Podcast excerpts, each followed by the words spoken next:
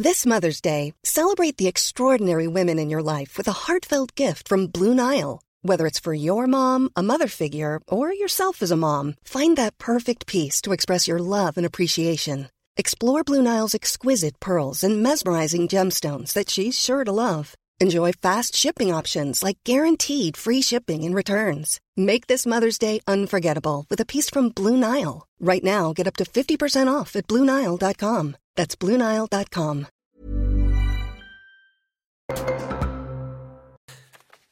Bonjour à tous et bienvenue à l'heure des pros ce matin. C'est au choix un classique ou un scandale, une habitude ou une honte? C'est la grève de la SNCF en décembre qui arrive en même temps que les vacances de Noël. Deux préavis sont déjà déposés euh, entre le 23 décembre et le 26 décembre, entre le 30 décembre et le 2 janvier, les week-ends durant lesquels les Français voyagent, retrouvent leur famille, célèbrent la nativité. Ces trois prochains jours sont un tour de chauffe. Un TGV sur 4 en Atlantique, un train sur 2 dans le Nord, un train sur 3 dans l'Est. Comme l'année dernière et comme l'année prochaine, une menace plane sur vos vacances de Noël. Cette fois-ci, les contrôleurs réclament une hausse de salaire de 200 euros, si j'ai bien compris. L'année 2022 fut rude. Covid, essence, électricité, incendie, inflation, pénurie, etc. Avec la SNCF, on n'est jamais déçu. La fin d'année nous promet un joli bouquet et monsieur euh, Villedieu est avec nous. Je le remercie grandement, que j'apprécie euh, au demeurant beaucoup, Fabien Villedieu, parce que vous êtes engagé, authentique et sincère. Vous êtes délégué syndical Sudrail, mais je voudrais qu'un jour, on se mette d'accord euh, pour euh, établir un plan d'action et ne plus en bouger pendant 5 ans ou 10 ans entre d'un côté la direction et d'un côté les salariés. Ce serait bien pour tout le monde. Bonjour également à Marie-Estelle Dupont, à Gérard Carreau, à Philippe Guibert et à Olivier D'Artigol. Comme vous pouvez le constater, on est un peu dans le noir puisque euh, les économies euh, ont commencé. La- les bougies et les coupures de courant sont annoncées. Donc, euh, nous avons prévu quelques petites bougies. J'ai écouté Madame Borne. Tout va bien en France en 2022. Retour vers le futur. Audrey Berthaud. Le rappel des titres.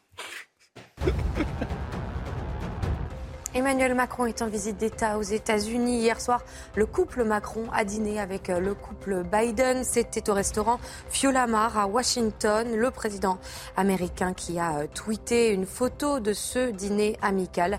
Ce soir, ce sera le grand dîner d'État à la Maison-Blanche pour Brigitte et Emmanuel Macron.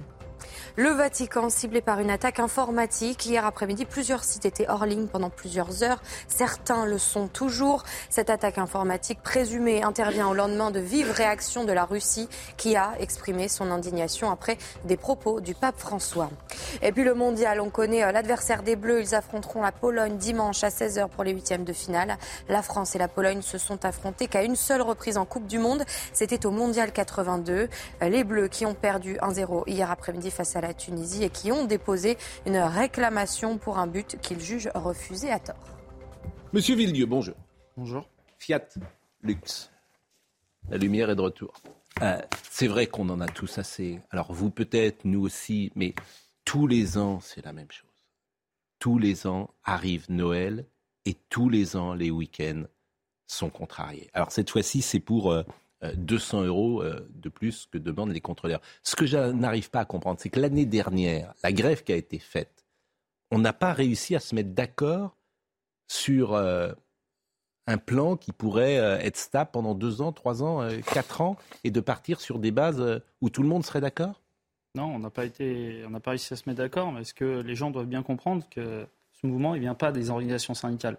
Ce mouvement, il vient de la base, il vient d'un collectif de contrôleurs. Il y a un collectif de contrôleurs qui a contacté l'ensemble des organisations syndicales, dont Sudrail, mais pas seulement, et que l'on dit, voilà, nous, il y a un problème de reconnaissance par rapport à notre métier. Et on veut une mobilisation parce qu'on veut des avancées. Donc c'est même pas Sudrail. Vous, vous n'êtes pas contrôleur, hein, par exemple. Vous Moi, êtes, je suis pas euh, contrôleur. Et je, suis, je suis agent de conduite. Je suis Voilà. voilà, je conduis les trains de euh, banlieue. pilote, euh, Voilà. Mais c'est de- pas, c'est vraiment un mouvement qui Donc vient là, c'est des contrôleurs. C'est-à-dire qu'on peut dire, Mm. euh, fini Sudrail, fini Mm. la CGT, Mm. fini les organisations syndicales. Mm. Bon, on met un couvercle. Et ben, ça ressort encore parce que les agents, ils en peuvent plus. Les contrôleurs, les cheminots, ils en peuvent plus. Mais ils n'en pouvaient plus déjà retours- l'année dernière. J'ai des retours de contrôleurs qui me, qui me disent, parce qu'ils savent que je vais passer à la Mm. télé, ils me disent, mais il faut que tu dis ça. J'ai- un milliard d'anecdotes à vous raconter mais, de qui n'en peuvent plus. vous prenez les contrôleurs TER. mais qu'est-ce que ça changera s'ils n'en peuvent plus euh, des 200 euros? Par exemple, que ce soit difficile D'abord, sur... il y a des euh, en termes de rémunération, ça c'est vrai, mais en termes de conditions de travail, les gens ne le savent pas, mais par exemple, souvent, nous, nos congés sont imposés.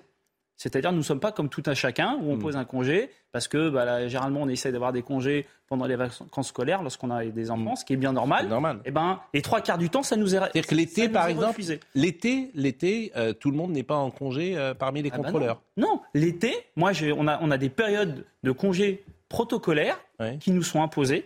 Et généralement, une année sur deux, hein, hmm. c'est ce qui se passe. Vous pouvez avoir, entre guillemets, ce qu'on appelle une bonne période, c'est-à-dire soit juillet, soit août. Mm. Mais une année sur deux, vous partez en vacances au mois de juin, alors que vos gosses, ils partent en vacances au mois de juillet. Ça, je vous assure, je voudrais vérifier ce que vous bah, dites. Bah, vérifier, il n'y a pas de problème. Parce que, mais je, vous crois. mais c'est-à-dire que vous ne pouvez pas. Euh, il y a combien de contrôleurs euh, Un peu plus de 6 000. Bon, sur les 6 000 contrôleurs euh, qui vont dans. Il n'y a que qui se mettent en grève. C'est, ça vient d'un collectif, donc euh, ce week-end, il n'y a que qui se mettent. Vous me dites par exemple que ça, c'est une des revendications. Sur ces 6000 contrôleurs, vous avez des gens qui ne prendront jamais une journée de vacances en juillet et en août et que ça leur a imposé. Ben, bien sûr. Vous croyez quoi? Ben, Le problème, c'est ah. qu'aujourd'hui, il y a un décalage. Il y a un décalage entre. Ben, moi, je crois quoi? Je crois qu'effectivement, quand on a. Euh, Excusez-moi, la vision que peuvent avoir les gens des cheminots, en gros, c'est le Club Med, c'est la Non, personne ne dit ça. Un petit moi, je ne pense pas, en tout cas. Un petit peu quand même. Et la réalité de terrain. Bon, bah ça, ça, s'entend, cette revendication, elle s'entend, ça. C'est un métier qui n'est pas télétravaillable. Vous ne faites pas de contrôle. Oui, euh, mais vous, ça, vous le savez au départ. Contrôleur, c'est un métier. mais vous, le savez au départ. Mais vous le savez au départ. si vous voulez pas le faire, ça, c'est. Il faut. Non, mais Fabien, ça, j'entends pas ces arguments.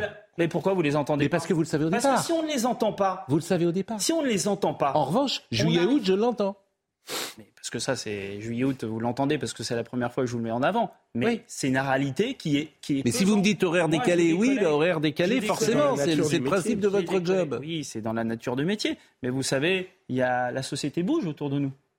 A des contrôleurs, il y a un certain nombre de cheminots. Voit ce qui se passe autour de nous. Quand on voit que suite au Covid, il y a eu un développement du télétravail, bah, tant mieux.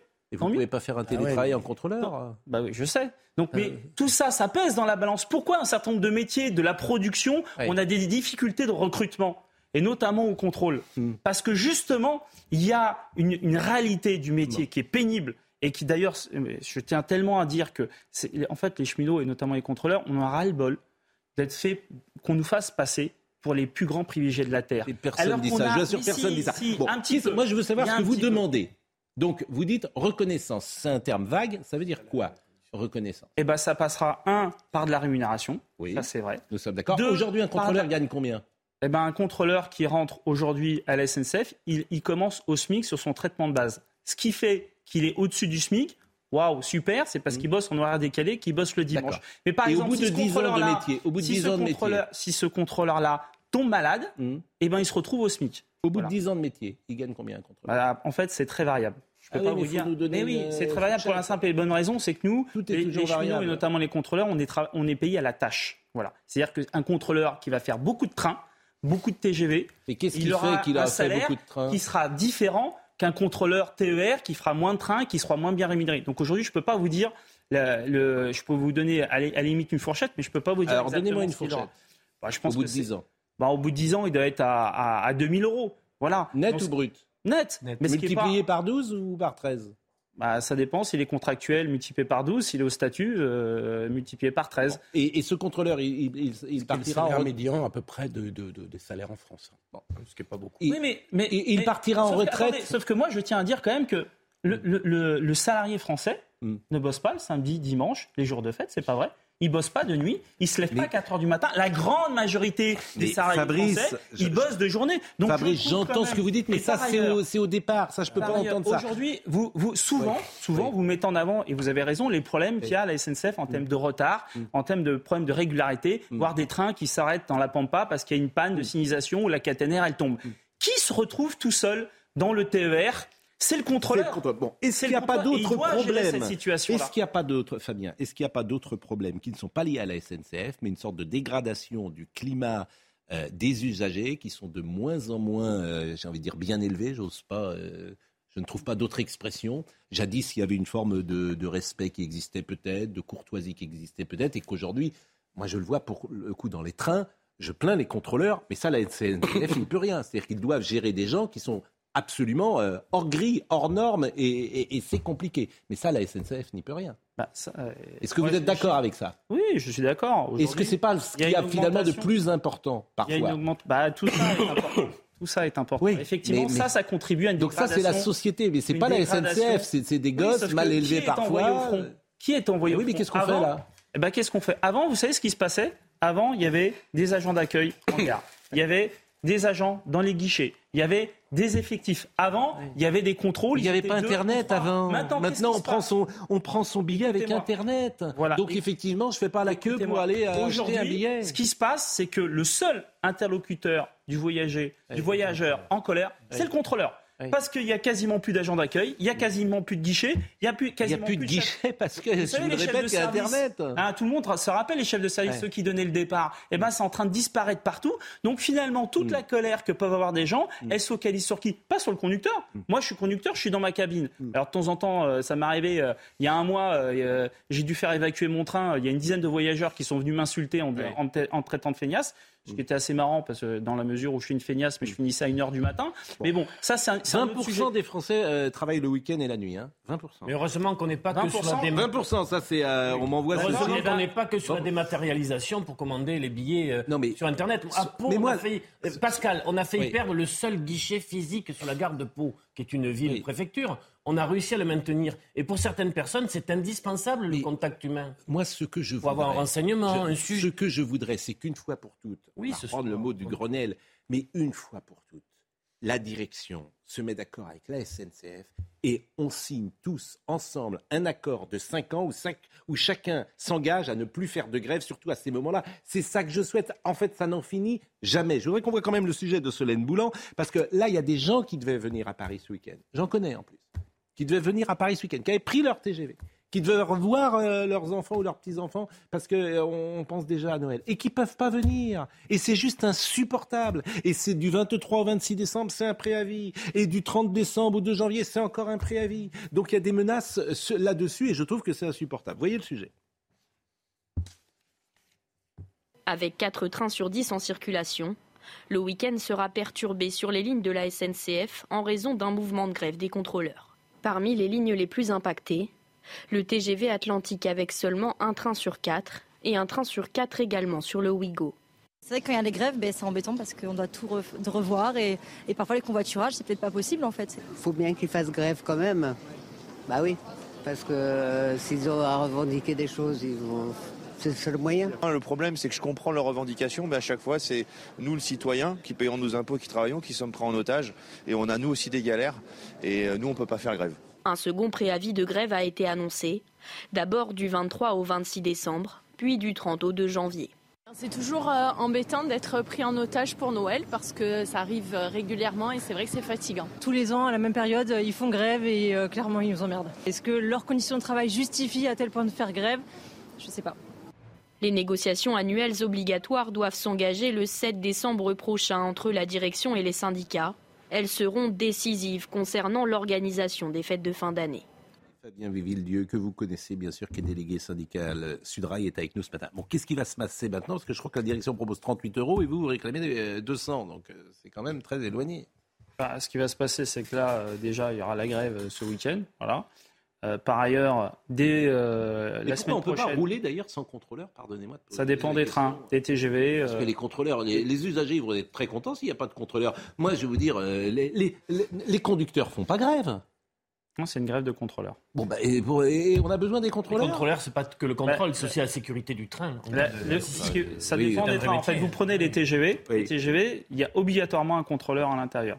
Voilà. Vous prenez les TER, tout le monde, ça dépend des régions. Tout le monde ne va pas faire. Tous les contrôleurs ne font pas grève. Ah, il y a 80% des contrôleurs TER, Transilien, TGV, Intercité qui sont en grève.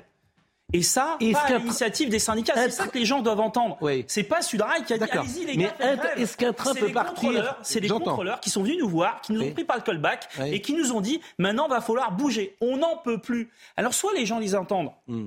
Alors oui, oui, c'est la galère. Vous pouvez pas prendre votre train, c'est la galère. Hmm. Mais derrière tout ça, un train, ça fonctionne parce qu'il y a des cheminots et des contrôleurs qui mmh. bossent. Mmh. Et eux, ils n'en peuvent plus.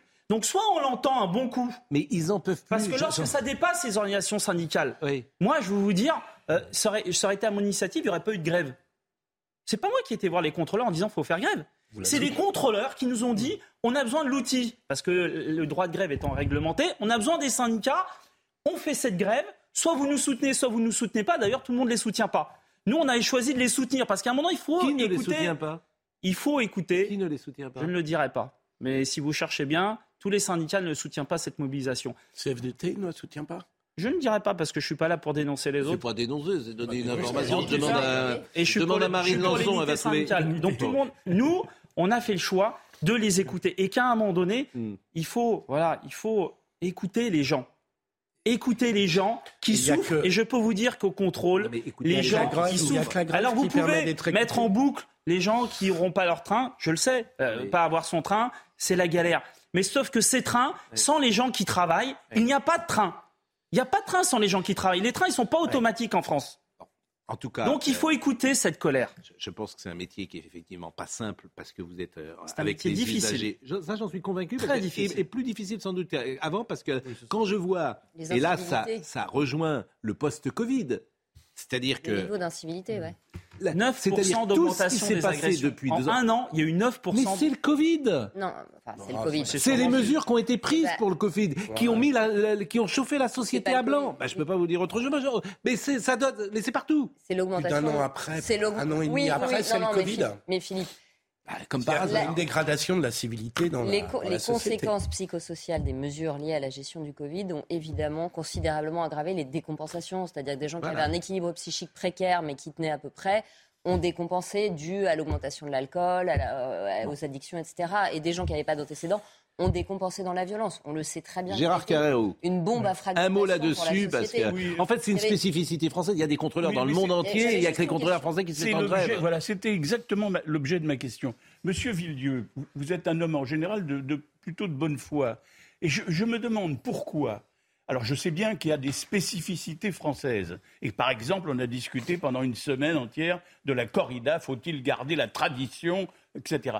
On a l'impression, et moi quand je dis on a l'impression, je me réfère à des tas d'amis étrangers, européens notamment, qui disent mais comment ça se fait qu'en France, ça n'existe nulle part ailleurs, je dis bien nulle part ailleurs en Europe, de voir chaque année, comme une, comme une effectivement une tradition populaire, d'avoir des grèves qui gênent les gens toujours au même moment. Pourquoi Est-ce que c'est est-ce qu'il n'y a pas d'ouvriers dans les autres pays d'Europe Et la Grande-Bretagne et les mouvements qu'il y a eu. Non, il y a des grèves. Il y a des grèves partout.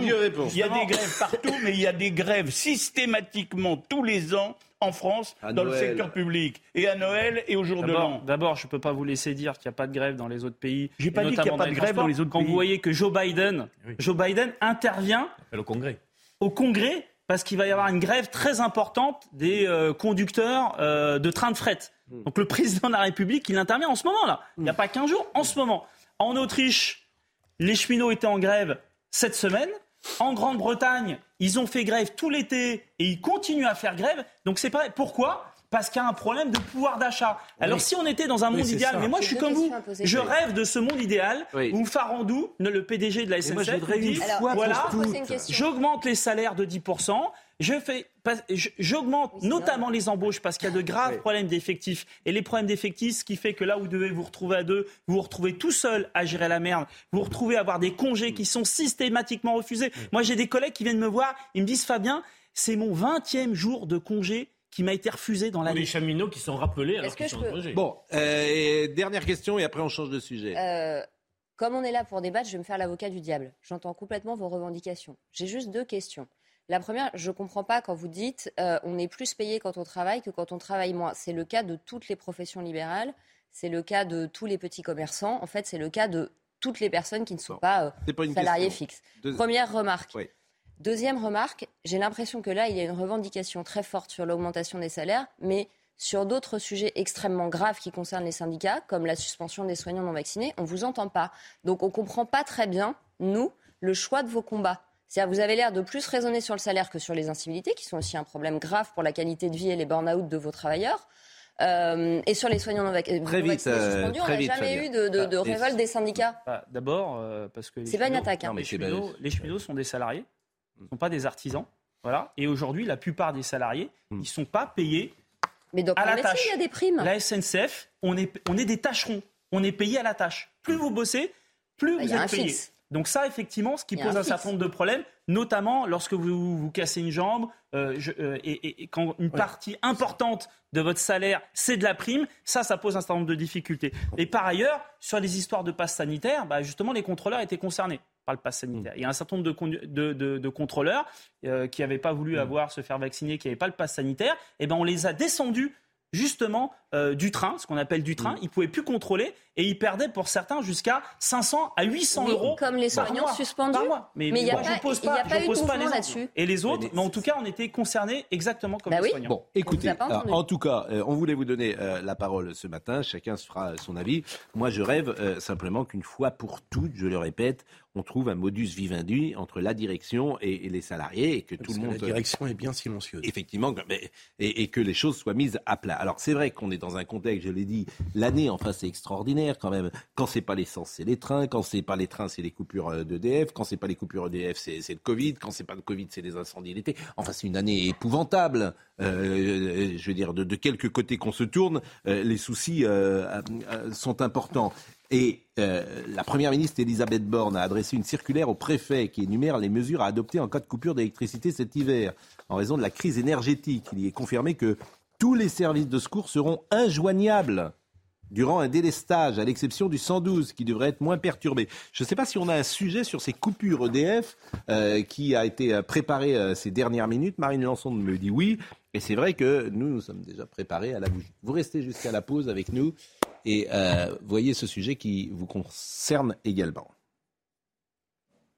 Pas de blackout cet hiver, mais possiblement des coupures d'électricité. 60% de la population métropolitaine serait concernée. Les coupures de courant interviendraient entre 8h et 13h et entre 18h et 20h. Certaines structures devront s'adapter comme les écoles susceptibles d'être délestées. Elles devront rester fermées le matin pour éviter d'être sans lumière, ni chauffage, ni alarme. Par précaution, les trains seront supprimés les lignes de métro fermées. En ce qui concerne les urgences, il sera recommandé de privilégier le 112, le numéro d'urgence européen. Des sites sensibles seront toutefois épargnés. C'est le cas des hôpitaux, des gendarmeries, des casernes de pompiers ou encore des quelques 3800 patients à haut risque dépendant d'un équipement médical à domicile branché sur le secteur. La Corse aussi n'est pas concernée. Reliée à l'Italie, elle dispose de sa propre production électrique. Dans la pratique, 40% de la population ne sera jamais délestée car prioritaire ou raccordée par chance à une ligne prioritaire. Pour savoir si vous serez concerné par ces coupures,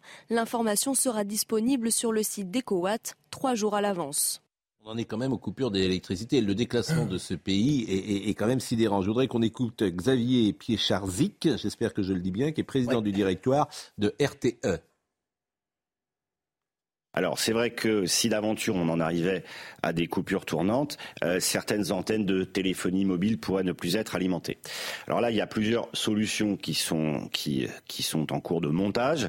La première, c'est le 112 puisque le 112 est un numéro universel euh, qui est reçu par n'importe quel opérateur. Donc vous pouvez avoir un abonnement chez un opérateur et donc téléphoner au 112 avec l'autre opérateur. Il attrape l'antenne relais la plus proche, quel que soit son opérateur. il attrape l'antenne relais la plus proche et en ce moment, je sais que le gouvernement travaille avec Enedis sur des cartes et puis, et puis aussi les télécoms sur des cartes pour qu'il y ait la plupart du temps une antenne relais en service près de chez vous. Quel immense fiasco quand même. Il faut se rappeler qu'il y a quelques années encore, euh, la France était reconnue à l'international comme une puissance d'excellence sur le, en termes de production d'électricité. Merci François Hollande. Euh, Il y a donc des, Merci en Emmanuel effet, Macron. Il y a donc des responsabilités politiques énormes qui nous conduisent à ce fiasco. Il y a quelques mois encore, il me semble que c'était Olivier Véran, nous disait, la main sur le cœur, il n'y aura pas de délestage, il n'y aura pas de coupure. Donc moi j'espère qu'on, d'abord que l'État va être un peu plus dans la prévision et qu'on pourra avoir, de manière apaisée mais forte, Hmm. le débat politique national sur le processus qui a conduit à ça. Parce qu'il n'y a aucune fatalité à Mais cette c'est des erreurs, Il n'y a erreurs, aucune mais- fatalité à cette Fabien situation. Val- Ce sont des choix politiques Mais, qui ont mais, mais à- à- à- Monsieur Guibert a travaillé avec euh, François Hollande et, Monsieur Jean-Marc Ayrault. Donc vous lui dites, c'est eux qui sont responsables. Point. Je, je peux répondre Non. là-dessus Bah, Fabien Villieu s'en va. Je vais répondre. Juste après. Parce que Fabien Villieu veut s'en aller. euh, l'énergie, le secteur de l'énergie était ouvert à la concurrence il y a 10-15 ans. Voilà. Aujourd'hui, 95% de l'énergie est produite par EDF. Mm. Donc 5% par les concurrents. Mais ils servent à quoi les concurrents alors? Bien, nous, ils servent plus cher. à, à, à revendre l'électricité produite par d'autres. Mm. Parce que, et moi je mets un parallèle, parce que dans le ferroviaire, il va se passer la même chose. Mm, je suis, moi, je suis d'accord Il va se passer la même chose. C'est-à-dire que tout, on a, on a vendu aux gens qu'on va ouvrir la concurrence dans les sociétés de réseau. Réseau, c'est quoi? Le réseau électrique, le réseau ferroviaire, même le réseau de l'eau, et que ça allait hyper bien marcher. Et eh ben, finalement, on se rend compte que les concurrents, ils font quoi? Ils produisent pas d'énergie. Mais vous m'avez convaincu là-dessus. Ils vendent l'énergie produite par UDF. Bah ça sert à quoi ça? Sauf qu'on est obligé de faire ça visiblement parce que euh, euh, l'Europe nous oblige à faire ça. Mais là où vous m'avez convaincu, et je l'ai dit plusieurs fois, c'est que la SNCF c'est un monopole naturel, l'EDF c'est un monopole naturel et qu'il fallait ça. Vous m'avez convaincu. On est d'accord. Et bien sûr, je, je, suis à 100% d'accord avec vous, mais 100% d'accord. Simplement, on est piégé aujourd'hui par cette Europe et effectivement par des choix qui ont été très mauvais. Mais bien sûr que l'électricité est un monopole naturel faut arrêter la blague sur ce sujet. Bah, François Hollande a fermé Fessenheim. C'est des décisions politiques. Personne n'est jamais responsable de rien. Je peux répondre ou pas? Après la pause. Non, je réponds. Mais non, alors vite, parce bah, que euh, faut arrêter la blague. Moi, je veux bien. Il faut arrêter la blague sur les, les questions de maintenance des centrales nucléaires ne sont pas des choix politiques faut arrêter de raconter des Fessenheim, c'est pas un Mais Fessenheim, c'est bien fermé quand même. le fait qu'on ait la moitié de notre parc nucléaire qui ne soit pas en état de marche, ce ne l'est pas de la faute des politiques. Ah bon C'est de la faute de qui les soudeurs de pays étrangers. C'est de la faute de qui Parce que le, euh, euh parce que le, le, le faut arrêter de se moquer. Mais Allez. le, le, le nucléaire français ne forme plus les gens pour souder. Jamais ni Hollande ni Macron n'ont demandé d'arrêter le nucléaire dans ce pays. Donc, mais non, c'est totalement faux. Ça a toujours été. Pardon, je termine. Vous voulez, vous voulez que je repasse Ça a toujours été une réduction du nucléaire. Ça n'a jamais été un arrêt du nucléaire. Je remercie en tout cas Monsieur Villedieu vous dites n'importe quoi sur ce sujet. Je suis désolé de le dire. Je remercie Fabien Villedieu euh, qui vient régulièrement euh, nous voir. Euh, et voilà. Et ça serait bien un jour. Moi, je vous assure, je voudrais être petite souris pour entendre l'autre voix, parce qu'on n'entend jamais ce que dit la direction. Je voudrais être petite souris dans... dans alors, des petites souris, il y en a plein dans Paris aujourd'hui. Mais je voudrais être petite souris dans une réunion pour voir ce qui se dit et ce qui se passe. Vraiment, j'adore ça. bien débattre avec eux ici. Ah ouais, franchement, j'adorerais ça. Euh, je vous remercie euh, grandement. La pause et nous revenons dans une euh, seconde et on revient notamment avec Bernard Morlino qui va être là pour parler football et également notre ami Max Guazzini, Scola Regina. Ça, ça va nous mettre du baume au cœur. Ce sont des chants grégoriens sur Noël, Jésus, les chants de Jésus. À tout de suite. Enfin.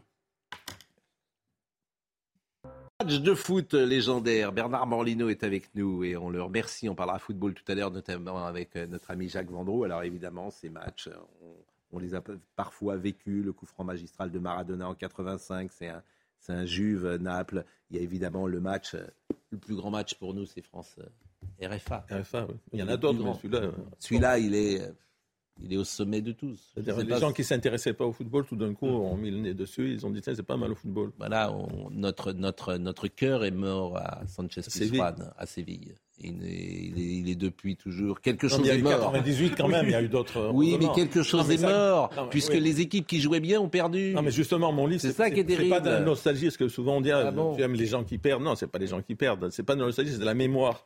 La hmm. mémoire, c'est pas pareil que la nostalgie. Moi, j'aime les gens qui perdent. Il faut juste se souvenir, pas simplement regretter euh, le temps passé. Bon, Audrey, pas de hier soir, pas de dîner particulier, pas de pas de bête dans. Pas de souris, rien. Pas de souris, pas de rats, rien du tout, parce que j'ai vu qu'on parlait de vous hein, sur les réseaux, bien sûr. Bon, le rappel des titres, Audrey. Gabriel Attal, ministre délégué au compte public, a annoncé une baisse pérenne des charges pour les indépendants, environ 550 euros en moins par an pour une personne au SMIC. C'est ce qu'il a annoncé euh, ce matin chez nos confrères d'RTL. La France va affréter deux navires supplémentaires dans la Manche. Ils seront destinés à effectuer des opérations de sauvetage de migrants. Elisabeth Borne veut renforcer le dispositif ces prochaines semaines alors que le nombre de traversées a battu des records cette année. Dans un deuxième temps, des drones aériens permettront d'appréhender en temps réel les tentatives de traversée. Et puis un mouvement historique, médecins et biologistes libéraux sont appelés à fermer cabinets et laboratoires aujourd'hui et demain. Les uns pour réclamer des hausses de tarifs, les autres pour éviter un coup de rabot. Pour la première fois depuis 2015, un très large front syndical appelle à la grève pour faire pression sur l'exécutif. Il y a en France un déficit de production d'électricité d'origine nucléaire. 30 réacteurs nucléaires sur 56 sont mis à l'arrêt. Euh, ce qui m'ennuie dans la défense de Philippe Guibert, c'est que les politiques ne sont jamais responsables de rien. Mais vous ne pouvez pas euh, à la fois euh, dire on maintient 50% à 30 ans, à 25 ans, hein, on va aller vers 50% de nucléaire et dire que... Ce qui est déjà une erreur Ce qui est une erreur. Moi, ça, je le reconnais. Je ah pense oui, mais c'est une erreur. Mais expliquer les problèmes de maintenance des centrales nucléaires actuelles c'est ce qu'a dit le président C'est à cause d'une décision politique. C'est ce qu'il a dit, le président d'EDF, parce qu'il dit, voilà, bah, c'est ce qu'il a dit. Moi, c'est le président d'EDF. Vous ne pas que le président d'EDF il se décharge un peu de sa responsabilité. le président d'EDF, il a dit, on a envoyé tellement de signes euh, négatifs sur le nucléaire. Sur la formation. exactement. C'est enfin, le président d'EDF. Quand Emmanuel Macron est élu en 2018, un an après son élection, il dit, on va décaler à de 15 ans ou 20 ans, je me souviens plus, la fermeture de, des centrales nucléaires. Donc dire qu'il n'y a eu que des signaux envoyés euh, sur la fermeture du nucléaire, c'est inexact. C'est factuellement inexact. Ce que je veux vous dire, c'est qu'on est, on est à un niveau de déclassement ça, je suis d'accord. Jamais vu dans ce pays. Moi, j'ai 58 ans. Je n'ai jamais vu un tel niveau de déclassement. Ça, c'est évident. On en est rendu aujourd'hui à imaginer des coupures d'électricité et, à s'allumer et à s'éclairer à la bougie. à la bougie. Oui, oui. Non, mais en France, vous vous rendez compte ce pays dans l'état dans, dans lequel il est? Non, mais non seulement ça. c'est invraisemblable. non seulement ça, mais et on a fait n'importe quoi mais sur le nucléaire et surtout n'importe quoi. Non seulement ça, mais euh, il y a 40 ans, certainement, de politiques énergétiques n'ont pas été bonnes, et voilà. Mais ce qui est beaucoup plus tragique encore, c'est l'infantilisation, la culpabilisation des gens. Et Joko Vassi qui vient nous expliquer, vous aurez 4 vols par an et tout ira bien. C'est quand même. Et quand on parlait de communisme il y a un an, dans la gestion de la crise, on nous disait vous exagérez. Euh, mais ces gens. Je le pense toujours. Hein. Ah bon? Non, mais ce, qui est grave, Gérard, si, une poignée d'élite t'explique que tu et auras 4 vols par an et que tu t'éclaireras à la bougie et que ce sera très bien. Gérard, et, que, tu dois sauver la planète parce que Jean Covici qui demande 4 vols par an. Ça très bien. Pas, pas par an, par vie par vie. Mais d'ailleurs, si vous me permettez, Monsieur Jean Convovici, il est sans doute intelligent, mais si tu mets quatre vols par euh, vie, par personne, tu n'as plus une compagnie euh, d'aviation ah qui peut exister. Non, ça peut plus marcher. C'est idiot. Donc c'est idiot. Et, le mépris et l'arrogance de ce qui est gravissime, pardon. Non, juste pour finir, et le mépris et l'arrogance de ces gens, quand on leur dit mais il y a des gens qui sont expatriés, qui ne travaillent pas dans le même pays que leur hmm. famille, Ils, ne ils ne verront plus leur famille. Mais vous êtes qui en fait pour parler comme ça? Ce qui est gravissime, que chaque fois qu'on parle du nucléaire, et là je suis en désaccord avec Philippe vraiment fondamentalement, la, une des plus belles réussites de notre République depuis 50 ans, ça a été la politique effectivement nucléaire du général de Gaulle. Bon, qui a été faite à la fois avec volonté, fermeté, rapidité, quand on voit le nombre d'ouvertures, la, fréquence. Moi, j'ai vécu toute cette période. Donc, ça a été quelque chose comme une formidable réussite. Salué partout dans le monde et qui a été mais, mais sabordé. Non, c'est pas pour si si si sabordé, sabordé pour des motifs de basse politique. Quand je dis de basse politique, idéologie. C'était non, non de basse politique. Il s'agissait de capter l'électorat écologiste. Allez, et, allez, on change de sujet. non, mais on peut pas. C'est Philippe, vous le savez comme moi. Mais, c'est inexact factuellement ce que tu dis, Gérard. Pardon? Mais, ah, il n'y a jamais eu de décision d'arrêt du nucléaire en France. Fessenheim Mais Fessenheim, c'est une centrale. Eh ben voilà. Et, le, passage à 50%, c'était le signal Mais c'était à 25 ans, de la fin du nucléaire. Allez, et ça a été enregistré pour, comme ça. et c'était la, folie de ceux qui l'ont décidé. c'est inexact. On change de sujet. Euh, il y, a, parfois quelque chose qui m'ennuie souvent dans l'actualité, c'est qu'on parle fortement d'un thème, et puis après, euh, on n'en parle plus, il n'y a pas de suite. Et parfois, il y a des suites. Euh, cette mamie qui a été agressée à Cannes. Hier, à l'issue de l'audience devant le tribunal pour enfants de grâce, deux mineurs ont été reconnus coupables euh, ce jeudi de vol avec violence. Alors, d'abord, on va voir arriver cette dame. Parce que c'est toujours pareil, on en a parlé il y a un mois ou un mois et demi quand c'est arrivé. C'était même le 29 août dernier, et puis après, on n'en parle plus. Regardez cette dame, qui a 89 ans, qui a du mal à, marcher, on, on peut le comprendre, qui est encore traumatisée, et qui arrive donc devant le tribunal pour enfants de grâce. Elle est avec euh, son avocat et ça s'est passé donc euh, hier. Bon. Elle a, je le répète, 89 ans. Euh, elle a failli être tuée mhm. par trois jeunes gens. Ce qu'ils lui ont fait, c'est absolument abominable. Bon, la victime est encore traumatisée physiquement et, mentalement. Je ne sais pas si on a, regardez, on ne peut avoir que de la compassion pour cette dame et, qui, qui, monte euh, vers le tribunal et, qui est d'ailleurs avec son fils. Est-ce qu'on peut euh, revoir euh, l'image qui avait été aussi violente lorsqu'elle avait été agressée Pour ceux qui avaient peut-être oublié cette image, voilà, c'est une dame qui rentre avec ce jour-là avec son cabas et qui est donc agressée par trois jeunes gens qui ont vraiment failli la tuer, la pauvre. On va écouter l'avocat de la victime, parce qu'hier, il y avait donc une audience, et je m'étonne du verdict ou des sanctions de cette audience, mais vous allez me dire ce que vous en pensez. Euh, écoutons d'abord l'avocat donc de cette dame, Jawed Dani. Il y en a un des trois qui a été déclaré euh, non coupable, relaxé, celui qui filmait. Donc la juridiction en fait euh, a estimé que le parquet n'avait pas poursuivi sur les bons textes. Ce n'était pas de la complicité. Ça aurait été normalement, à mon sens, plus de la violence en réunion. Par contre, pour les deux autres, ils ont été déclarés coupables des faits qui leur étaient reprochés et ils sont toujours en CEF, donc reconduits en CEF, centre éducatif fermé, avec l'interdiction d'entrer en contact avec ma cliente, l'obligation de respecter le placement et euh, une indemnisation a été à titre provisionnel octroyé à ma cliente. On n'a pas eu la totalité de ce qu'on avait demandé, mais une bonne partie. Donc c'est quand même ferme, comme on pouvait l'attendre.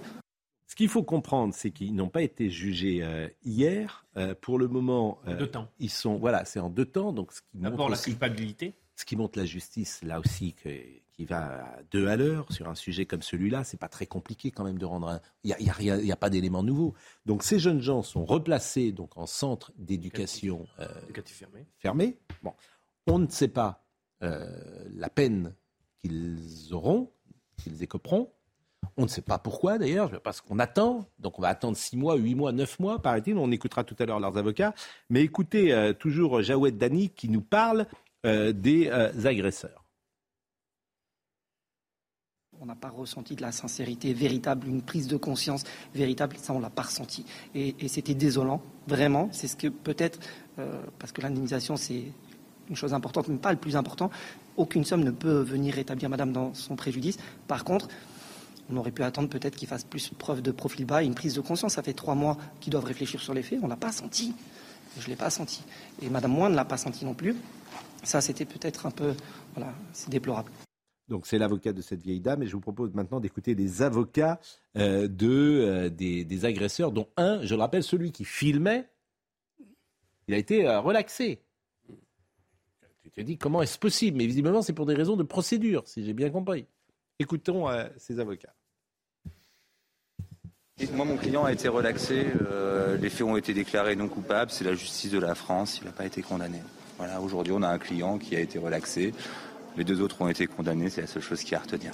Coupable, il a de toute façon toujours assumé les faits qu'on lui reprochait. Il n'y a aucune difficulté pour lui, on reviendra l'année prochaine devant ses juges et euh, tout va bien.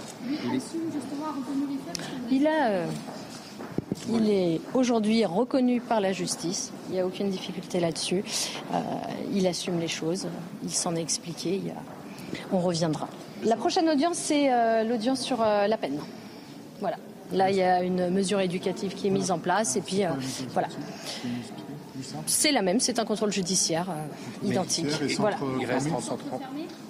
Pour l'instant, il y reste. Les trois? Euh, Les deux Les deux. Les deux, merci. Voilà. Mais tout se passe bien. Bien sûr. Oui, ce qui est regrettable, c'est qu'il n'y ait pas de comparution immédiate pour des affaires de ce style. Quand vous êtes pris dans une manifestation, c'est arrivé, et, c'est une bonne chose, vous balancez un caillou ou une pierre. Bon, il y a comparution immédiate et il y a une peine. Là, le temps va. On joue sur le temps. On sait très bien que les images qui ont frappé la France de cette pauvre femme, Déjà, elles sont un peu plus lointaines dans notre tête, on vient de les revoir, mais elles, elles ont tendance à s'évanouir un petit peu dans le fouillis de tout ce qui se passe. Et quand il y aura effectivement le véritable jugement, il y aura un jugement, vous pouvez, et on en parlera peut-être, je l'espère ici, vous verrez que la peine sera extraordinairement légère par rapport aux faits commis. Déjà, il y en a deux sur trois, et le troisième déjà a échappé. Là, il y en a deux. Vous verrez la peine. Et la, peine, la peine ne correspondra pas. Alors, je, je, préjuge de ce que dira la justice, mais j'ai tellement vu. Il y a une telle jurisprudence dans ce domaine de laxisme que je préjuge qu'il y aura des peines insignifiantes, en tout cas qui ne signifieront pas l'arrêt de ce type d'attaque. Noémie Schulz nous a rejoint et c'est vrai que moi j'aime bien euh, faire un lien entre des affaires euh, qu'on traite et puis après euh, de voir la finalité de cette affaire. vous vous occupez des sujets de justice pour nous. pourquoi hier ces jeunes gens n'ont-ils pas été jugés?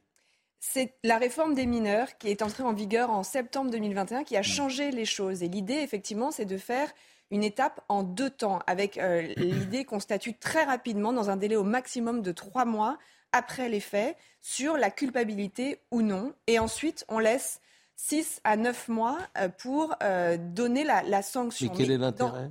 Parce que. Quelle est la justification Parce que pendant ce délai-là, il va se passer des choses. Et que donc, dans 6 à 9 mois, eh bien, ils, vont devoir, ils vont devoir euh, remplir un certain nombre peut-être euh, d'obligations, obligations de, de, de, euh, de, la scolarité. De, ils ont frappé une vieille dame qui. Moi, je, vous assure. Je... Et, et, et ensuite. je veux qu'on m'explique la justification. Eh bien, l'idée, ils ont quel âge d'ailleurs, ces jeunes gens? L'idée de la justice des mineurs, c'est, l'équilibre entre. les, les, c'est trouver un équilibre entre sanction et éducation. Parce que justement, on s'adresse, on parle de jeunes euh, de, dont on sait parfois, le, dont, l'idée est de faire en sorte peut-être de les réinsérer dans la mm. société, de faire en sorte qu'ils ne deviennent pas, qu'il n'y ait pas une fatalité et que ça devienne des, délinquants et qu'on puisse pas. On sait l'âge qu'ils ont, euh, ces jeunes gens? Euh, 15 ans. Oui, je, pardon. Je, et, et, pourquoi il y en a un qui est donc euh, relaxé Alors, honnêtement, je suis, euh, je, je, C'est une question de procédure, si j'ai bien compris. Je suis venue essentiellement pour vous expliquer la, la, la, la, logique de cette réforme et, et, l'idée était notamment de raccourcir les délais. Euh, l'indemnisation aussi de la victime, ça on l'a entendu, l'avocat le dit, mmh. plus rapidement, on va octroyer des dommages et intérêts à la victime. pour payer c'est eux qui vont payer, euh, qui vont indemniser euh, cette euh, Je vous donne, je vous donne des chiffres. Avant, le, délai moyen maintenant pour une première audience, on a fait, il y a eu un premier bilan de cette réforme qui a un peu plus d'un an il est de deux mois. Et ensuite, c'est six mois et demi à peu près pour l'audience sur la peine. Ça fait un délai total de huit mois. À peu près. Avant, c'était 18 mois. Avant la réforme, c'était 18 mois. Et l'intérêt, c'est qu'il y ait un travail éducatif qui se fasse en amont, qu'on prenne en compte aussi les intérêts de, la victime, qu'on puisse attribuer des dommages et intérêts plus, plus rapidement. Donc l'idée, c'était, vous, vous avez entendu dire euh, euh, pourquoi ça prend autant de temps, c'est au contraire plus rapide que ce qu'il se faisait avant. Et pourquoi. Ça en deux temps Eh bien, c'est parce qu'encore une fois, on parle de public très jeune et que l'idée, quand même, est de faire en sorte qu'on puisse les, les, éduquer et de faire en sorte que mais, sortent de ce parcours de délinquance. Écoutez, moi, je ne saisis pas, mais euh, je saisis pas l'intérêt d'attendre six mois pour euh, connaître leur peine. Mais... Parce qu'on va regarder ce qui se passe pendant ces mais six mois. On va regarder quoi eh ben, On va regarder si justement. Je veux dire, qu'est-ce que ça change au fait? Moi, je m'en fiche de ce qui se passe dans les six prochains mois. Je vois des, des, gens qui agressent une vieille dame. Ça ne veut pas dire qu'ils ne seront pas condamnés. Euh, et, j'entends qu'il y ait une sanction rapidement. ils se font très bien tenus. Si ah bah oui, ah bah oui, alors ils n'ont rien fait pendant six mois, donc euh, la peine sera moins forte. Non, mais ce que, ce que vous soulignez, Pascal, c'est important. Moi, je, peut-être que vous avez raison. Hein, Qu'est-ce qu'on attend de la justice à un moment? On attend effectivement la sanction, mais on attend aussi de faire en sorte que les personnes qui sont confrontées à la justice, euh, peut-être deviennent meilleures que si. Oui, quoi. J'attends surtout que la justice protège cette vieille dame. C'est surtout ça que j'attends.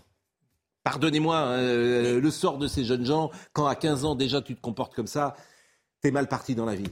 Voilà. Et on va les retrouver euh, dans, un, dans un an, dans deux ans, dans trois ans, dans cinq ans. Je ne parle pas forcément de. Parce que là, on est quand même. C'est pas neutre. C'est pas. C'est pas un petit larcin. C'est pas volé à l'étalage. C'est juste taper une dame de 89 ans qui a failli mourir. Mise en danger de la vie d'autrui. Et, et ce qui est étonnant, c'est qu'il ne porte pas plainte pour non-assistance à personne en danger, parce qu'il est relaxé, le troisième, mais on pourrait considérer qu'il y a. Euh, euh, voyeurisme en filmant et même non-assistance à personne en danger. Mais ce qui est important dans ce que vous soulignez, Pascal, c'est que particulièrement à cet âge où on considère que la réponse pénale doit avoir une mm. dimension éducative, mm. la question du temps long pose vraiment problème. Mm. Parce qu'un enfant, un adolescent, mais je pense que le droit des mineurs va devoir être revu parce qu'à 14 ans, on n'a pas le même 14 ans qu'il y a 30 ans. Ça a été revu. Hein. Une à, un an et demi. Donc euh, là, ça vient d'être revu. Il faut vraiment que la, la sanction soit immédiate parce que sinon, c'est pas structurant. C'est un passage à l'acte extrêmement grave, en fait. Merci, Noémie. Autre sujet, alors, qui m'a surpris ce matin, parce qu'il y a peut-être des choses plus importantes euh, que cela à voter euh, pour le Parlement. Mais c'est quand même un sujet. D'ailleurs, notre ami euh, Max Guazzini, qui est un amoureux des animaux, pourra nous dire dans un instant ce qu'il pense. Le député républicain Alexandre Vincendet a déposé une proposition de loi pour permettre aux Français d'inhumer leurs animaux de compagnie au sein de leur caveau. C'est une information que donnait le Parisien, un sujet donc qui pourrait faire consensus à l'Assemblée. Alors, ça voudrait donc dire parce que généralement le maître et, le chien ne meurent pas en même bah temps. Ça veut donc dire que donc tu, tu, tu... il a cessé Je sais pas qui parle le premier. Il y en a je sais pas qui va. Mais vous savez que ça c'est drôle ce que vous dites parce que les femmes de Pharaon, ah étaient enterrées avec leur mari. Ben, je peux te dire qu'elles s'occupaient euh, bien de leur mari. Hein. Parce que le jour où il y passait, elles y allaient avec. Non, mais Donc, euh, je pense bon. qu'il y a un cimetière à Nières. Vous vous dites qu'il y a une piste à explorer Je ne sais pas. il y a un cimetière à Nières. Est-ce que, alors le propriétaire, le maître, peut se faire enterrer à Nières aussi bah, Écoutez, en tout cas, euh, en Europe, c'est autorisé. En Allemagne, en Suisse ou encore au Royaume-Uni. Selon un, un, sondage IFOP commandé par la plateforme Woobets, 68% des personnes interrogées sont favorables à la mise en place d'une loi permettant d'être enterré avec son animal de compagnie. Mais il te rejoindrait après. Ou, tu l'enterrerais avant parce que. Et ouais, avant, tu faut avoir dans le caveau familial. Dans le caveau, familial, donc tu vas. sur le plan anthropologique, c'est intéressant. Non, parce que c'est intéressant. Oui. On, on, progresse dans la dans l'identité entre l'animal et l'homme. Quoi? Mais vous êtes antispéciste? Mais pas du tout. Je dis juste que cette. Ah, moi, je ne suis pas du tout. Mais, mais, mais cette proposition de loi. Vous pouvez refaire le quoi hein Chère Marie-Estelle, ça va dans ce sens, puisque le, maintenant. On dirait Coluche dans le. Quoi Il y a un nouvel homo Je, précise que homo, c'était. Euh, mais le mois, au mois de novembre, Coluche, c'est très important. C'est une lessive hein, quand il disait ça, bien évidemment. Hein. Pas, en fait, non, ça ne nous intéressait pas beaucoup. Mais vous avez des animaux de combat. Vous voulez t'enterrer avec votre animal de compagnie? Non, non, non, j'ai pas l'intention de. Non, j'ai un chat. Non, mais c'est alors il y a peut-être autre chose à faire, mais euh, c'est un sujet en je trouve que c'est intéressant parce que c'est l'identité entre la famille, l'animal. Donc hmm. l'animal est sur le même plan que l'être humain. Oui, mais il y a, des, animaux, il y a des animaux maintenant qui, sont, qui héritent. Il y a des animaux qui héritent. Vous le couturier, euh, le grand couturier. Euh, oui. Euh, il a donné à son chat, il faut s'occuper de son chat, etc. Euh, il y a Paul Léoto, lui, là. Karl Lagerfeld voilà. Oui, mais c'était pas son chat, c'était son chat. comment il s'appelait? Son comment... chat. Son chat? Comment il s'appelait d'ailleurs, le, chat de Karl Lagerfeld Je sais plus, mais enfin, il a hérité. Et Paul Léoto, pareil, il voulait tout donner bah, à, Paul Léoto, dans son journal, a marqué un jour, euh, il a vu une noyade. L'homme est allé chercher le, est allé rechercher l'animal. L'homme s'est noyé. Le chien est revenu. Il était fou de joie. Choupette. Il était merveilleux. Choupette. Choupette. C'était le petit chat. Choupette. Choupette. Elle a eu beaucoup de chats. Grand collectionneur de chats. enfin bref, on a le droit d'animer sur les animaux. Non, mais qu'est-ce que vous en pensez? Vous trouvez que c'est une bonne chose ou pas? Oui. Pourquoi pas Oui, moi je suis pas contre. Pour personnes, c'est très important. Oui, oui, non, mais ça, oui, mais je comprends pas que Philippe mette sur le même niveau euh, les animaux et les. Je ne mets pas, je constate que cette proposition de loi met sur le même niveau. Bah, Est-ce que vous voulez que je vous fasse écouter quelque chose qui m'a beaucoup touché ce matin euh, avec euh, Marine Lançon C'est Scola Regina, c'est les chants de Jésus. On va recevoir dans un instant Max Guazzini. Écoutez ça parce que on pourrait presque baisser un peu la lumière, rallumer des bougies et écouter ça parce qu'on devrait écouter ça chaque matin, croyez-moi ça nous apaiserait. Écoutez quelques notes de musique.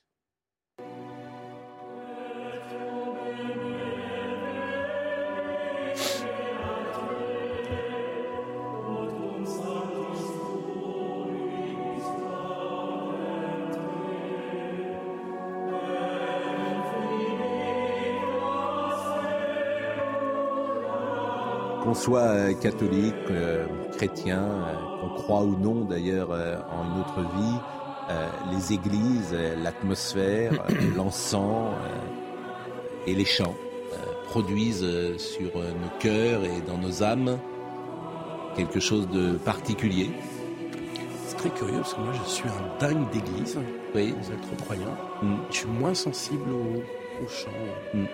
Mais les églises, je trouve, sont des lieux euh, extraordinaires. Eh ben, on va recevoir euh, notre ami euh, Max Guazzini, puis il y a une autre église aujourd'hui, et c'est une religion païenne, c'est le football, c'est les stades. Ah et on sera avec Jacques Vendroux et, et, avec Bernard Morlino, qui venait régulièrement dans 20h foot, Bernard. Ah oui, mais ça n'existe plus. Ah oui, ah oui, ça, ça ne m'a pas échappé. Et, ça a été votre tremplin. Le football, c'est le tremplin de beaucoup de monde, de, de bah, Drucker, de Michel Denisot. Enfin, ouais, mais c'était plus qu'un. Faut pas mépriser le football, c'est parce qu'on a. Mais c'était surtout une passion, c'était une, une, vie formidable. On faisait plein de coupes du monde, c'était bien.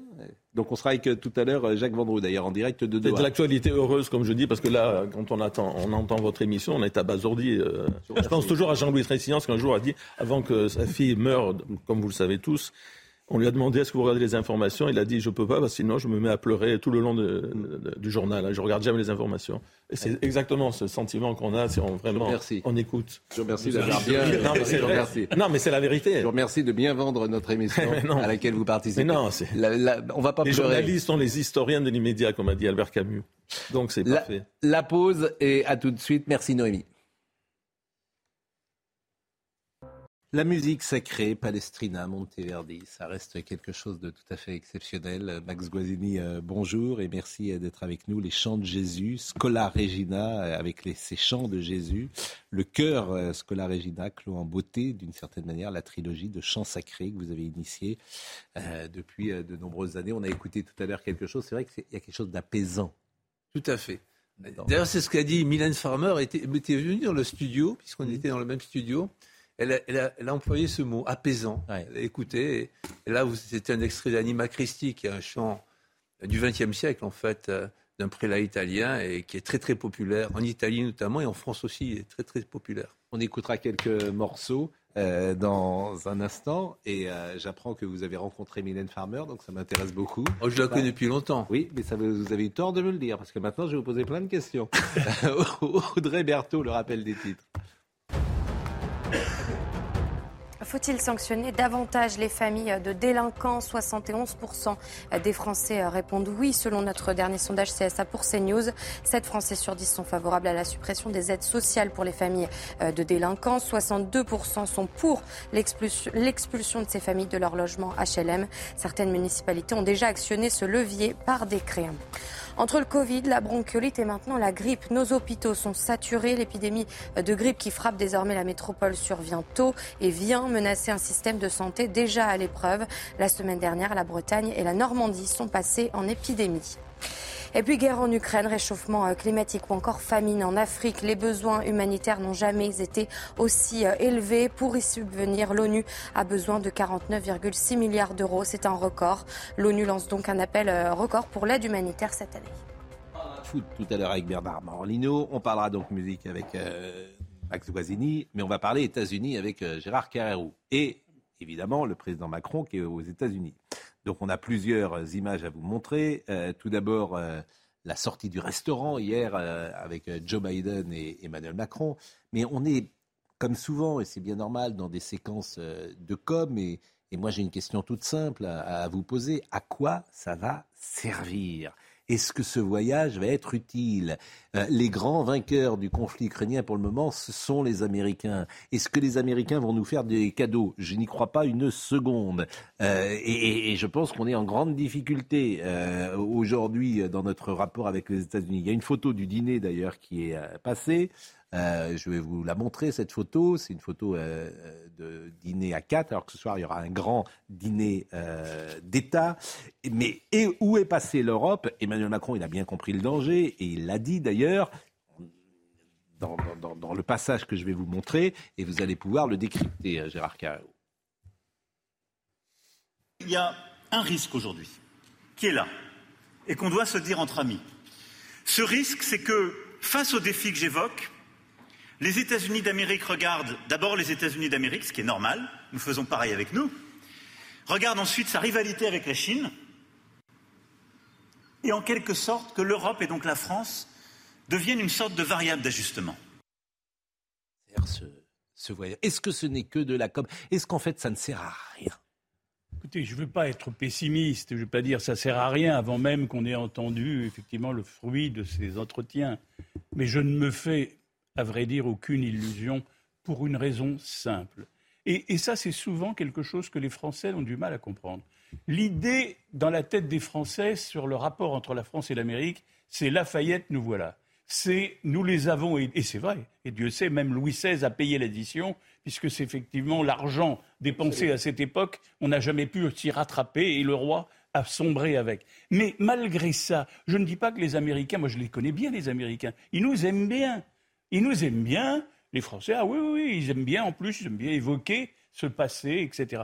Mais ça, c'est pour eux, c'est passé, c'est du révolu. Qu'est-ce qui vient chercher Aujourd'hui, une deuxième chose qu'on ne peut pas comprendre, c'est que on dit ah il y avait le méchant Trump et il y a le gentil Biden. C'est-à-dire, en gros, on va pouvoir s'entendre avec celui-là alors qu'on avait du mal à s'entendre. C'est pas vrai. Les Américains ont une constante. Et d'ailleurs, dans ce domaine précis sur lequel aujourd'hui le président Macron parle, c'est-à-dire la loi protectionniste américaine de 400 mm. milliards, on est dans le droit fil de ce que Trump avait annoncé quand il a mm. pris le pouvoir. Qu'est-ce qu'il vient chercher, Emmanuel Macron, concrètement pour nous Qu'est-ce que ça peut changer Il va essayer de convaincre il adore essayer de convaincre. Malheureusement pour lui et pour la France, aussi, il ne convainc pas toujours. Et là, je et parce que c'est pas les intérêts américains. Parce que c'est pas les intérêts américains. Donc ça ne sert à rien. Ça sert. Non, ça, à Macron, ça peut servir, si vous voulez. Il a aujourd'hui beaucoup de, la com. C'est de la com, il est bien reçu, il est content. Il est très bien reçu, il, va, bien, être bien traité. voyez le deuxième passage. il n'y a qu'un moment où effectivement on a peut-être pu obtenir, c'est quand De Gaulle de Gaulle, il n'a pas joué comme ça ce jeu. Il, a rompu, par exemple, sur le temps. Il est sorti de l'alliance hmm. militaire. Bon. Ça, c'est un geste. Le coup de la guerre, Emmanuel Macron. Deuxième passage que je vous propose de décrypter. Le coût de la guerre n'est pas le même en Europe et aux États-Unis, mais surtout les choix faits, dont je partage les objectifs, en particulier l'Inflation Reduction Act ou le CHIPS Act, sont des choix qui vont fragmenter l'Occident parce qu'il crée de telles différences entre les États-Unis d'Amérique et l'Europe que pour toutes celles et ceux qui travaillent dans nombre d'entreprises, ils vont juste se dire on ne fait plus d'investissement de l'autre côté de l'océan. Et ces choix ne peuvent fonctionner que s'il y a une coordination entre nous, si on se décide ensemble, si on se resynchronise. Alors, ça mérite une explication. L'Inflation Reduction Act, qu'on appelle l'IRA, le président français veut tenter de convaincre son homologue de revenir sur l'esprit de l'Inflation Reduction Act, une enveloppe de 430 milliards de dollars votée en août dernier. Mais je veux dire, c'est comme si il n'y arrivera pas. Ça aide les entreprises américaines. Oui. Bon, et ça encourage effectivement des les investisseurs à venir aux États-Unis en disant vous bénéficierez des mêmes avantages. Donc, il est évident que les Américains vont continuer dans cette voie. Et ils ne vont pas dire ben, les produits français, simplement parce qu'on se souvient de notre glorieuse histoire et de notre passé, nous allons euh, euh, mettre une sorte d'exception pour les produits français. L'une des mesures exclut notamment les modèles de constructeurs non américains des crédits d'impôt de 7500 dollars accordés aux acheteurs de voitures électriques. C'est ce volet qui alarme évidemment les Européens, vous avez bien compris, mais eux C'est du protectionnisme. Mais eux, ils ont raison de défendre leur pays C'est ce que j'allais dire. Qu'est-ce que euh, vous voulez que je vous dise? Il n'y a que nous qui ne défendons pas ni notre histoire, ni notre pays, ni rien du tout. Et, on s'étonne qu'eux les défendent. Et l'Union Européenne ne le fait pas non plus. Mais oui, ah bah oui, qu'est-ce que vous voulez que je vous dise? Alors il peut y aller, sous la, Macron, ça sert à rien. Mais c'est la limite. La Chine et les États-Unis. C'est la limite de l'européanisme du président Macron. Son rêve, son idéal euh, euh, européen se heurte à ça. Nous, sommes jusqu'à présent, les Européens, incapables de faire un European Act de, la même nature qui protège l'Europe. Bah, pire que ça. Hors micro, misé sur l'exportation vers la Chine.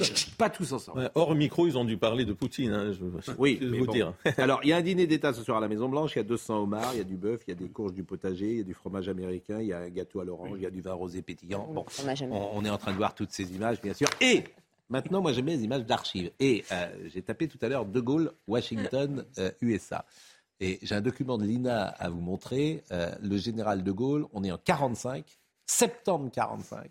Ah ouais, mais c'était. Septembre 45. Accueilli avec. Ah, il est accueilli là comme, un, comme le Messie, De Gaulle. Et voyez ces images. Et puis, j'ai gardé le commentaire de l'époque, parce que le commentaire de l'époque, c'est formidable. Le général De Gaulle vient à la Maison-Blanche essayer d'ajuster avec le président Truman les thèses françaises et américaines sur l'organisation du monde de demain. Il vient aussi prouver que l'amitié scellée par Washington et Lafayette est 160 ans après toujours aussi vraie, toujours aussi vivante.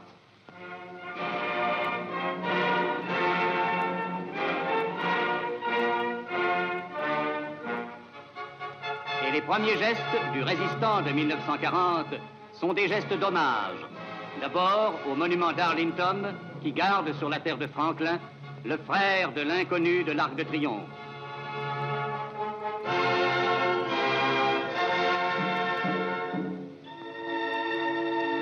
Ensuite, au fond d'un jardin de Hyde Park, devant une petite tombe toute simple. Là, le général de Gaulle, aux côtés de Madame Roosevelt, s'incline devant ce tertre fleuri sous lequel repose un homme qui fut au cours de douze années troubles et tragiques, l'esprit de l'Amérique, Franklin Roosevelt. Dans le cœur des Français, Roosevelt aura toujours une place. Son nom pour nous sera toujours celui de l'homme qui sut mettre au-dessus de tout le seul salut de l'homme, la liberté.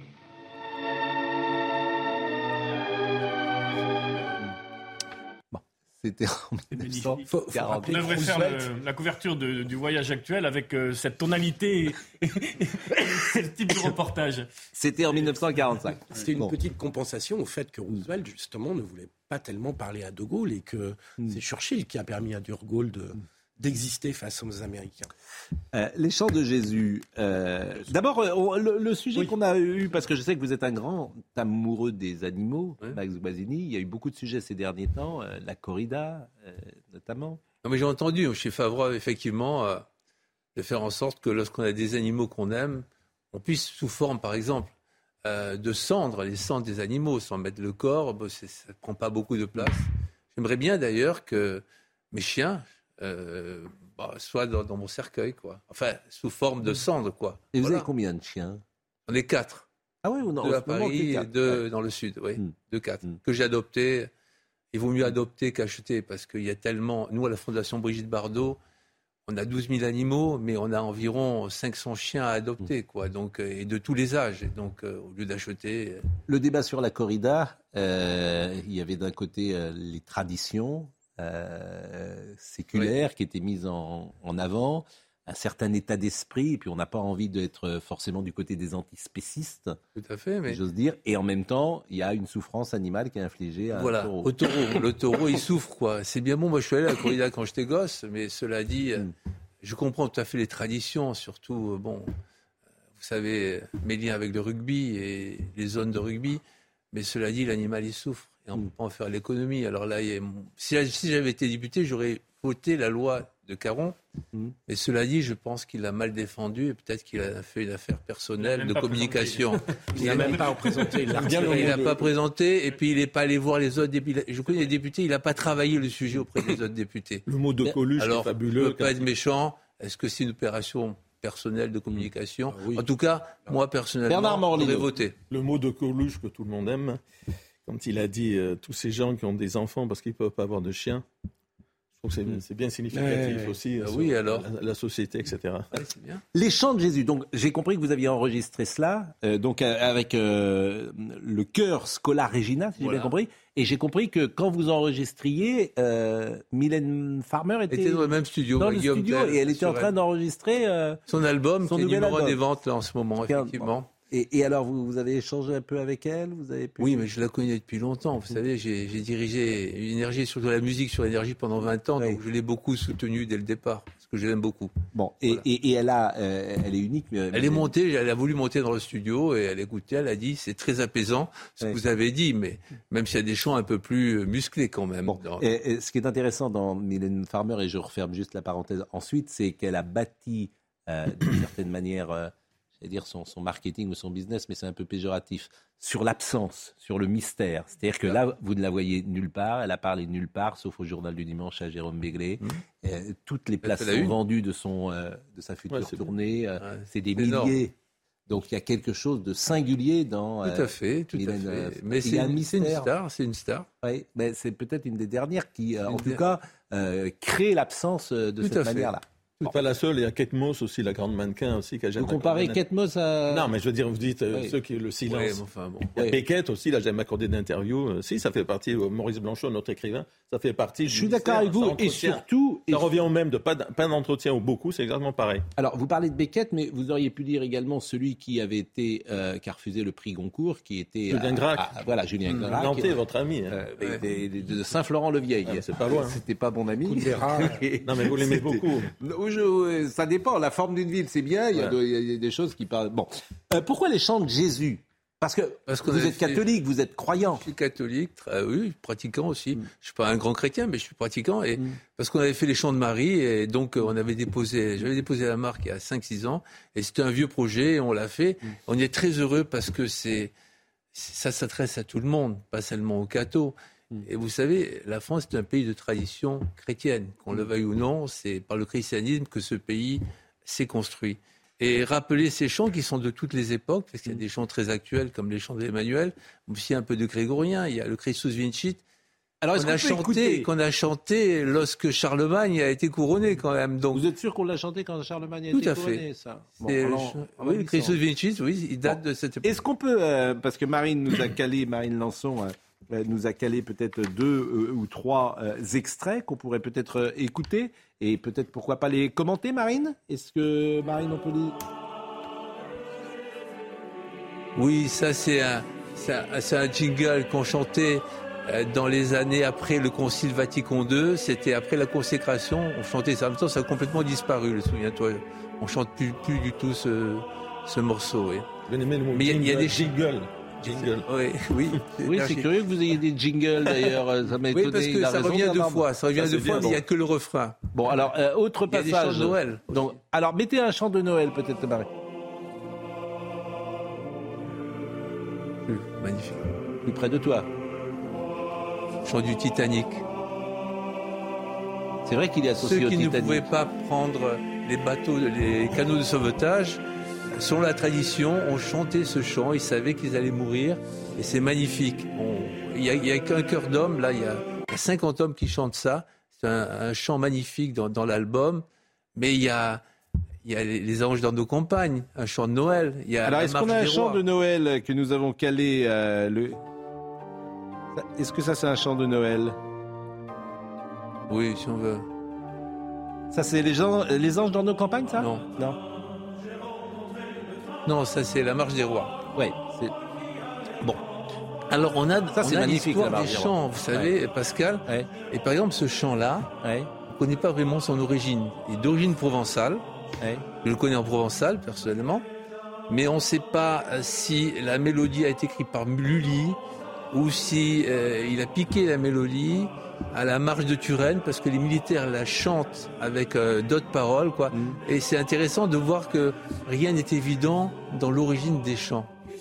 Bon, en tout cas, moi, j'ai euh, écouté et j'ai trouvé ça. Euh, moi, je suis sensible à la musique sacrée comme beaucoup de gens. D'ailleurs, je citais Palestrina tout à l'heure, Monteverdi. C'est vrai que vous pouvez écouter Monteverdi chaque matin, c'est absolument formidable. Et on a tous ce désir parfois d'aller, pourquoi pas, dans une abbaye. C'est un gros projet parce qu'il faut avoir du courage pour faire ça.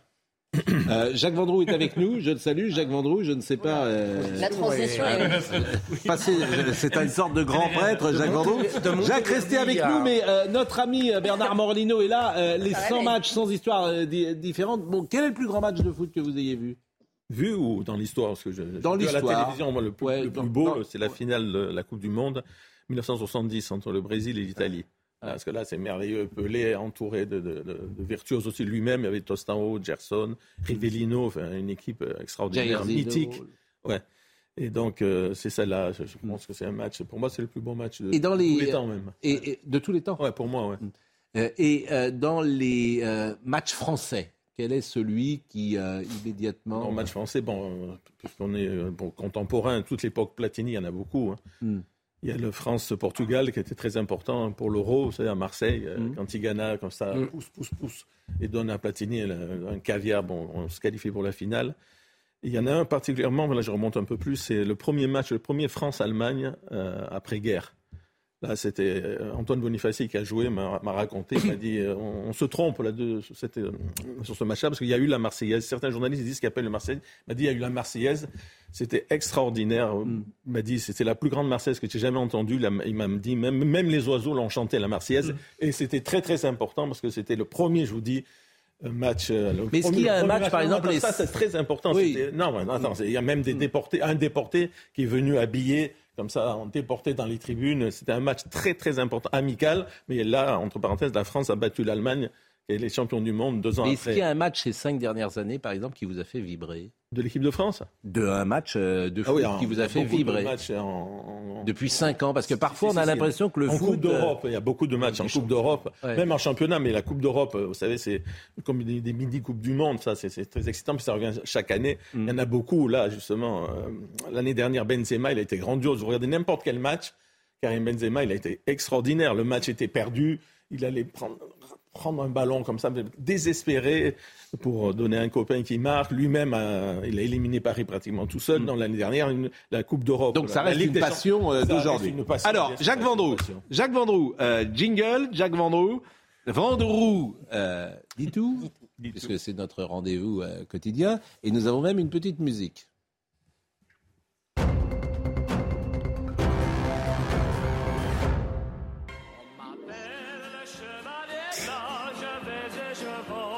Oh là là, mais là vous êtes dans le noir là. Qu'est-ce qui se passe Non mais qu'est-ce qui se passe? Vous êtes, vous avez plus d'électricité Vous êtes ah ben là là. Non mais enfin si vous vous mettez en contre-jour, franchement, Jacques, euh, vous faites de la télé depuis 50 ans. Mais vous vous mettez en contre-jour, donc évidemment on vous voit pas. Si euh, fermez le, rideau derrière vous, quoi. Je, faut tout vous faire. Ben là on voit rien, Jacques. Je, je veux dire, vous avez quel âge Franchement? 75 ans. 75 ah bon, ans. Bah, écoutez, bon, Jacques, euh, qu'est-ce. Alors d'abord, nos amis de TF1 qui se moquent parfois de nous. Euh, moi, je regarderai toujours TF1 parce que l'équipe de France ne perd jamais. Donc, euh, c'était un, c'était un tweet de Dominique Grimaud hier et je le cite parce que ça m'a fait rire. C'est vrai que TF1 a rendu en pensant que l'équipe de France avait, avait égalisé. Mais bon, ça peut arriver. Mais en revanche, je voudrais que vous m'expliquiez. Il y a une la France a fait euh, appel, si j'ose dire. Mais pourquoi ce but a été refusé alors qu'il est complètement valable ah Oui, c'est ça le plus étonnant. C'est une blague encore. Il n'y a que des blagues dans cette Coupe du Monde de football. Monsieur Griezmann, après bon, un match euh, extrêmement compliqué pour l'équipe de France, égalise une magnifique reprise de volée. On a revu, revu le but. Il n'est absolument pas hors jeu. Ça, c'est le premier truc. Deuxième truc, tous les joueurs se congratulent de l'équipe de France de football. On fait match nul contre la Tunisie, un partout, on s'en sort bien, etc., etc. Et puis, le coup d'envoi est redonné. Normalement, je dis bien normalement, en fonction des textes, aujourd'hui, la FIFA va valider le match nul parce qu'il n'y a rien qui puisse nous permettre que le but doit être annulé pendant, avant et après. Ça, c'est une information. Vous êtes sûr de, ça, que la FIFA peut revenir? Ah, Parce que moi, j'ai jamais vu la FIFA revenir 24 heures après un match sur le score d'une rencontre. Je croyais que une fois que l'arbitre c'est. Non mais, non mais sauf qu'il y a des règlements. Les règlements, ils sont clairs. Il n'y a pas hors-jeu. Vous ah regardez, il n'y a pas hors-jeu. Euh, après, l'arbitre, après, non mais attendez, après l'arbitre autorise le coup d'envoi. Hmm. Et en fonction du règlement de la FIFA et de la VAR, à partir du moment où l'arbitre a redonné l'autorisation de coup d'envoi, il n'a pas le droit de faire appel à la VAR. Tout le monde est d'accord là-dessus. Ah bon Donc bah, normalement, on devrait récupérer notre petit point. Bon, ben ça c'est une bonne chose. Deuxième chose sur laquelle je voulais vous entendre. Oui. C'est vrai que ça n'a pas été terrible hier, mais en même temps il y a beaucoup de remplaçants. Mais événement ce soir, puisque Stéphanie Frappard, qui est une jeune femme, va être la première femme arbitre à arbitrer un match de Coupe du Monde et elle est française. Donc, euh, donc ça c'est formidable. Vous êtes de nouveau dans le noir là. Alors c'est pas possible. Moi, attendez, je bouge pas. voilà, il faut que vous restiez comme ça. Il faut que vous restiez comme ça parce que comme vous êtes mis à en contre en contre-jour, euh, bon. Bon, Stéphanie Frappard, formidable.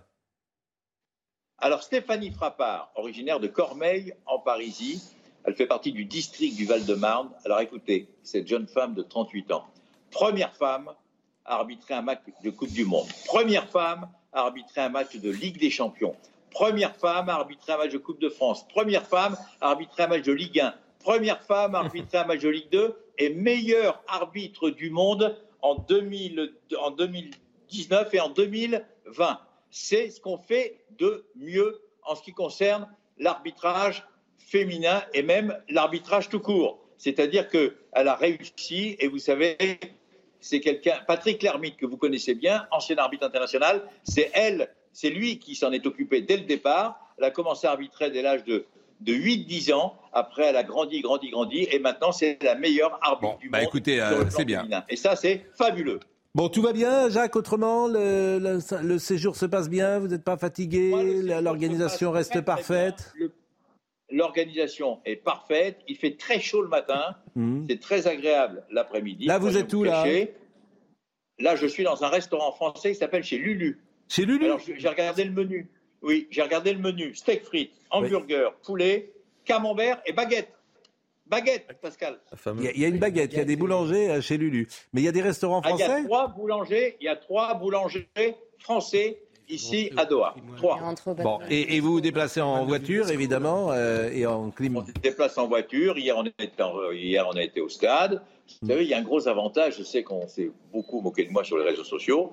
Il y a un gros, gros avantage pour les déplacements ici. C'est que le Qatar est sans doute le seul pays au monde où il y a des autoroutes à six voies. Ça, c'est formidable. Il n'y a jamais d'encombrement. Et il n'y a pas. On fasse la même chose en France. Hmm. Il n'y a pas de péage. Attendez, il n'y a pas de péage. Hmm. C'est gratos. Il n'y a pas de trottinette. Et il y a six voies. Il n'y a pas, de trottinette, il n'y a pas de vélo. J'en ai pas vu. Pas de trottinette, pas de vélo. Il n'y a pas de trottinette. Anne, Hidalgo n'a pas sévi à Doha. Il y a beaucoup de 4x4. Il y a beaucoup de 4x4.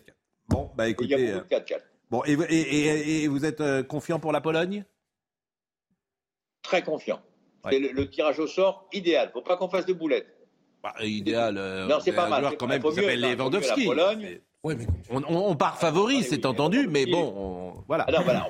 Max Guazzini, vous. Moi, je suis pas inquiet. Je suis pas inquiet. Je suis pas inquiet. Bon, de toute façon, vous ne l'êtes jamais. Euh, Max, vous, vous, suivez la Coupe du Monde? Oui, bien sûr. Ouais, vous Mais j'ai pas vu le match de hier. Ouais, même si vous êtes plus rugby. Euh, Bernard, Bernard. C'est mieux Vous savez que moi j'ai appris un truc. Euh, je me disais effectivement, je me souviens de France-Pologne en 82, euh, le match pour la troisième place. Mais on n'a plus rencontré la Pologne en Coupe du Monde depuis 1982. C'est une équipe qu'on ne rencontre jamais.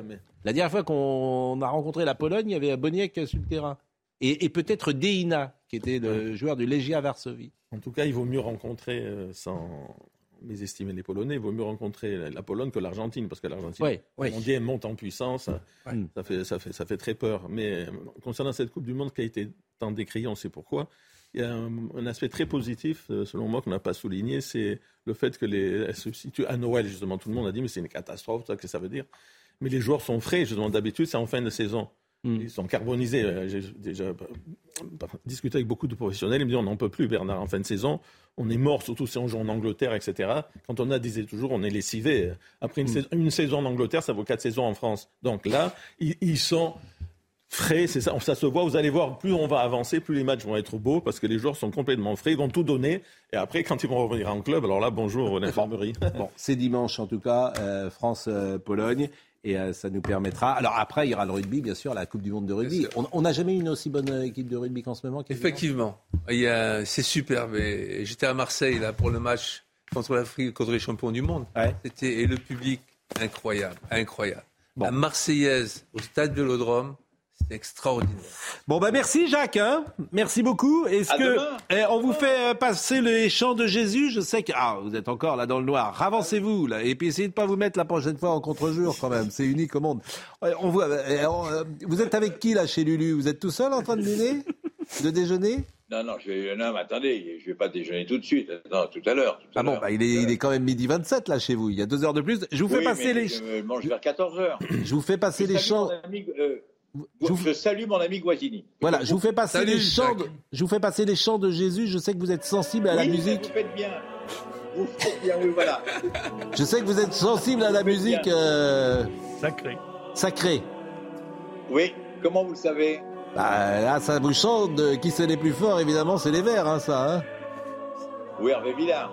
Non, pas Hervé Villard, c'était Monty. Ou d'Hervé Bon, merci en tout cas, cher Jacques. Audrey Berthaud, le rappel des titres. Les appels d'urgence pourraient être impactés cet hiver. Le gouvernement le répète depuis des mois. Des coupures de courant sont susceptibles euh, d'arriver, mais leur impact pourrait s'avérer euh, plus dramatique que prévu. La directrice générale d'Orange a prévenu que le réseau mobile français euh, pourrait subir également des coupures.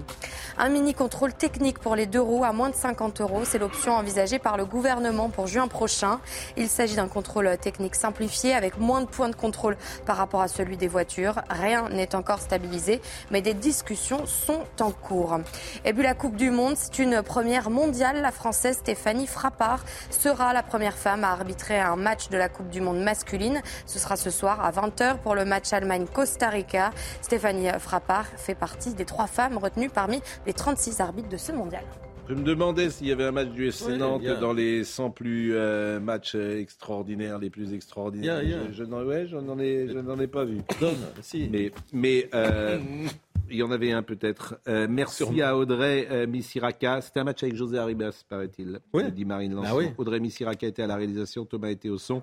Marie euh, Janoska était à la vision. Merci donc à Marine et à Justine Cerquera. Les chants de Jésus par Scola Regina. Ça, c'est un joli cadeau pour Noël. Permettez-moi de citer le chef de chœur, Monsieur Nikolov. Voilà et les 100 matchs de foot légendaires de 1872 à nos jours avec Bernard Morlino. Merci à tous. Jean-Marc Morandini dans une seconde.